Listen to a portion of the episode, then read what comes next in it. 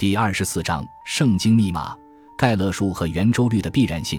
前面讨论的问题都比较常见，比如在某个地点或某段时间内接连发生多起自杀事件，胶卷上密集的出现银色斑点，瑞典肠炎病患者的生日集中在某些日子，矿物水晶出现密集的瑕疵，通话高峰期以及天文数据库中的星系团等。所有这些例子都与聚集事件有关，但也可能涉及其他模式。当机会足够多时。任何模式都有可能出现，这是巨数法则威力的体现。一个相当离奇的例子是所谓的圣经密码，指的是希伯来圣经中隐含着能够预测未来事件的信息。比如，人们观察到，在旧约的首卷创世纪中，由字母 T 开始，每隔五十个字母取一个字母，就能拼出希伯来语单词 Torah，其意思是摩西五经。很早就有人发现这一点了。在其他的圣书文本中也有类似的现象，包括基督教和伊斯兰经文。随着二十世纪九十年代末迈克尔·卓斯宁的《圣经密码》出版，人们对这一现象的兴趣剧增。不过，事实给卓斯宁泼了一盆冷水。巨数法则表明，这种现象与隐秘的信息无关，一切只是非概率原理发挥作用的结果。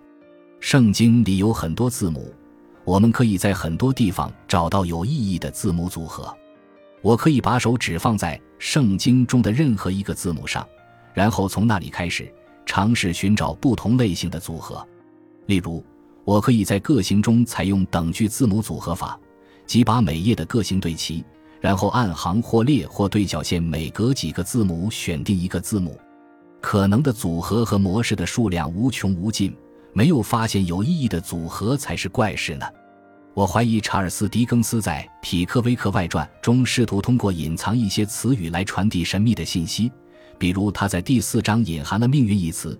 在 “the most awful and tremendous discharge that ever shook the earth” 这句话中，每隔三个字母选出一个字母就能组成这个词。还有第五章的这一句 “cost upon your miseries” 隐含了“厄运”这个词。为了消遣。我也搜索了一下本书的文本，我发现第二章中的 “then he could explain by chance” 这一句隐含了 “help” 一词，字母 h、e、l 和 p 之间都相隔了四个字母。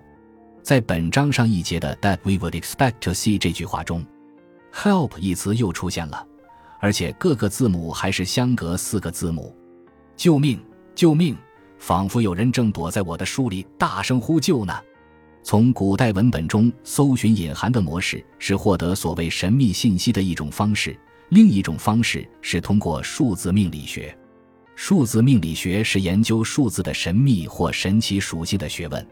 不幸的是，这是一项徒劳无功的事业，因为数字根本就不具有这样的属性。事实上，数字的定义本身就确定了其属性，也就是说，大小是它们唯一的属性。三只羊，三分钟，三声喊叫中的“三”都是同一个意思，这就是数字的全部意义。尽管如此，纵观历史，人们一直赋予数字神秘的意义。事实上，时至今日，我们仍然会一脸虔诚地谈及幸运数字。数字命理学的很多例子都以同一数字多次出现为基础，但通过前面的内容，我们已经知晓。只要你搜寻的时间范围够长，搜寻的足够仔细，在巨数法则的作用下，巧合定会出现。我只用一个例子就能说明数字命理学的荒谬性。我们在第二章中提及的尤里·盖勒对十一点十一分这个数字组合情有独钟，他举了很多例子来说明这个组合如何在他的生活中不断出现。问题是，在他的大肆宣扬下，巨数法则可能发挥效力。他说：“近几年来，我收到了很多人发来的邮件，他们也注意到了类似的现象。例如，我收到了一封朋友发来的邮件，邮件里附有一张登机牌号为一百一十一的照片。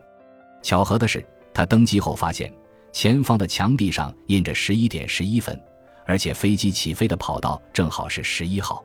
这一切都发生在飞往塞浦路斯的同一航班上，但读者们会意识到。”这组数字出现的概率是很大的，不出现这组数字时，盖勒的朋友也不会费心劳力地发邮件告诉他。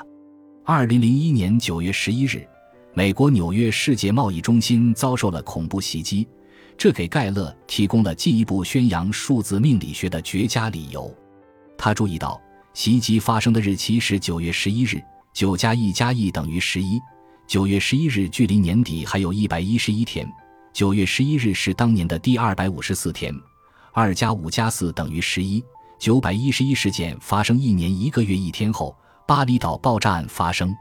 撞上塔楼的第一架飞机是美国航空公司的第十一号航班。美国航空公司代码为 EA，是字母表上的第一个字母，所以可得数字组合十一点十一分。十一号航班上有十一名机组人员，一百七十五号航班上一共有六十五个人。六加五等于十一。纽约州是第十一个加入美联邦的州。五角大楼于一九四一年九月十一日开建。美国纽约世界贸易中心于一九六六年动工，于一九七七年完工，历时十一年。正如盖勒所说，这是奇怪、诡异和令人难以置信的。不过原因可能与他设下的不一样。他补充说：“我不明白为什么会有人在看到这些数字巧合时无动于衷，但是。”想方设法组合数字和寻找适合特定数字出现的场合，意味着巨数法则已被拓展为了无限数法则。若我们找不到这样的例子，那只说明我们缺乏想象力。如果你实在闲得无聊，你可以选择任何一组数字试一试。互联网搜索工具可以帮助你开启这场数字幻想之旅。在经历了短暂的数字幻想之旅后。我们来看看圆周率小数点后的数字，派是一个很特别的数字，有关它的著述浩如烟海，但为了有助于我们的说明，我们把它视为零、一、二、九这十个数字的随机组合。它的前一百位数字为三点一四一五九二六五三等等。这些数字看起来是随机的，我们无法预测任何数字之后跟着什么数字。因此，出现任何特定的数字组合都是有可能的。当然，我们可能需要搜索很长时间才能找到特定的数字组合，尤其是组合中的数字比较多时。事实上，我们可以计算出在派的前一位数字中找到含 t 个数字的组合的概率。例如，找到 t 等于五的任何组合的概率为一。类似的，当 t 等于八时。含八个数字的所有组合在派的前一位数字中出现的概率为百分之六十三，因此八位数组合在这一亿位数字中出现的概率为零点六三。将派小数点后的第一个数字视为第一位，第二个数字视为第二位，以此类推。我的生日数字出现在第六千零七十二万两千九百零八位。一种更微妙的数字组合，无疑会让数字命理学家们兴奋不已。即自定位数字组合，但在我看来，这种数字组合也只不过是巨数法则效应的体现。根据如上的定位方法，这种数字组合指的是在派的小数点后的数字中出现的位置与该数字自身相同的组合，比如一一万六千四百七十四万四千八百九十九七九八七三八四四。我们在第十章讨论宇宙的起源和性质时，会再次谈及数字巧合问题。但在这里，我们要用一个例子说明数值巧合可能是有意义的，因为有时候它们确实能反映出隐藏的结构。数学有一个分支叫群论，它研究对称性以及如何改变一个物体，使改变后的形态与最初完全相同。例如，将一个正方形旋转九十度后，依然会得到一个正方形。同样。把一个正方形沿着对角线旋转后得到的图形与最初的正方形没有什么区别。群论的研究范围很广，包括不同数学研究对象的这种对称性。其中的一个群还被赋予了一个奇特的名字，即怪兽群。这个群约有八万一千零五十三个对称的元素。早在二十世纪七十年代初，就有人预测了这个群的存在。到一九七八年，相关的研究表明。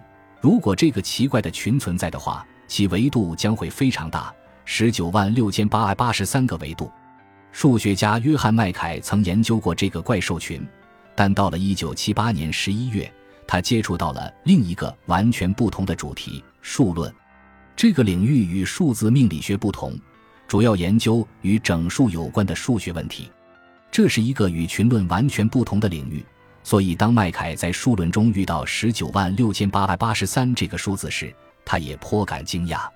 这两个完全不同的数学领域之间似乎存在着此前未被人们认识到的某种关联。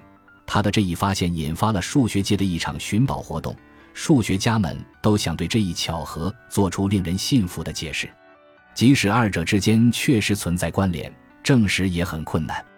著名数学家约翰康维以月光形容这项研究取得的进展，他说。它给人的感觉就像是神秘的月光照亮了正在跳舞的爱尔兰小精灵。数学家马克罗南著书讲述了怪兽群的发现以及由此产生的对群论和数论这两个领域之间联系的解释。他说：“发现怪兽群的方法虽然妙不可言，但他没有给我们了解其属性提供任何线索。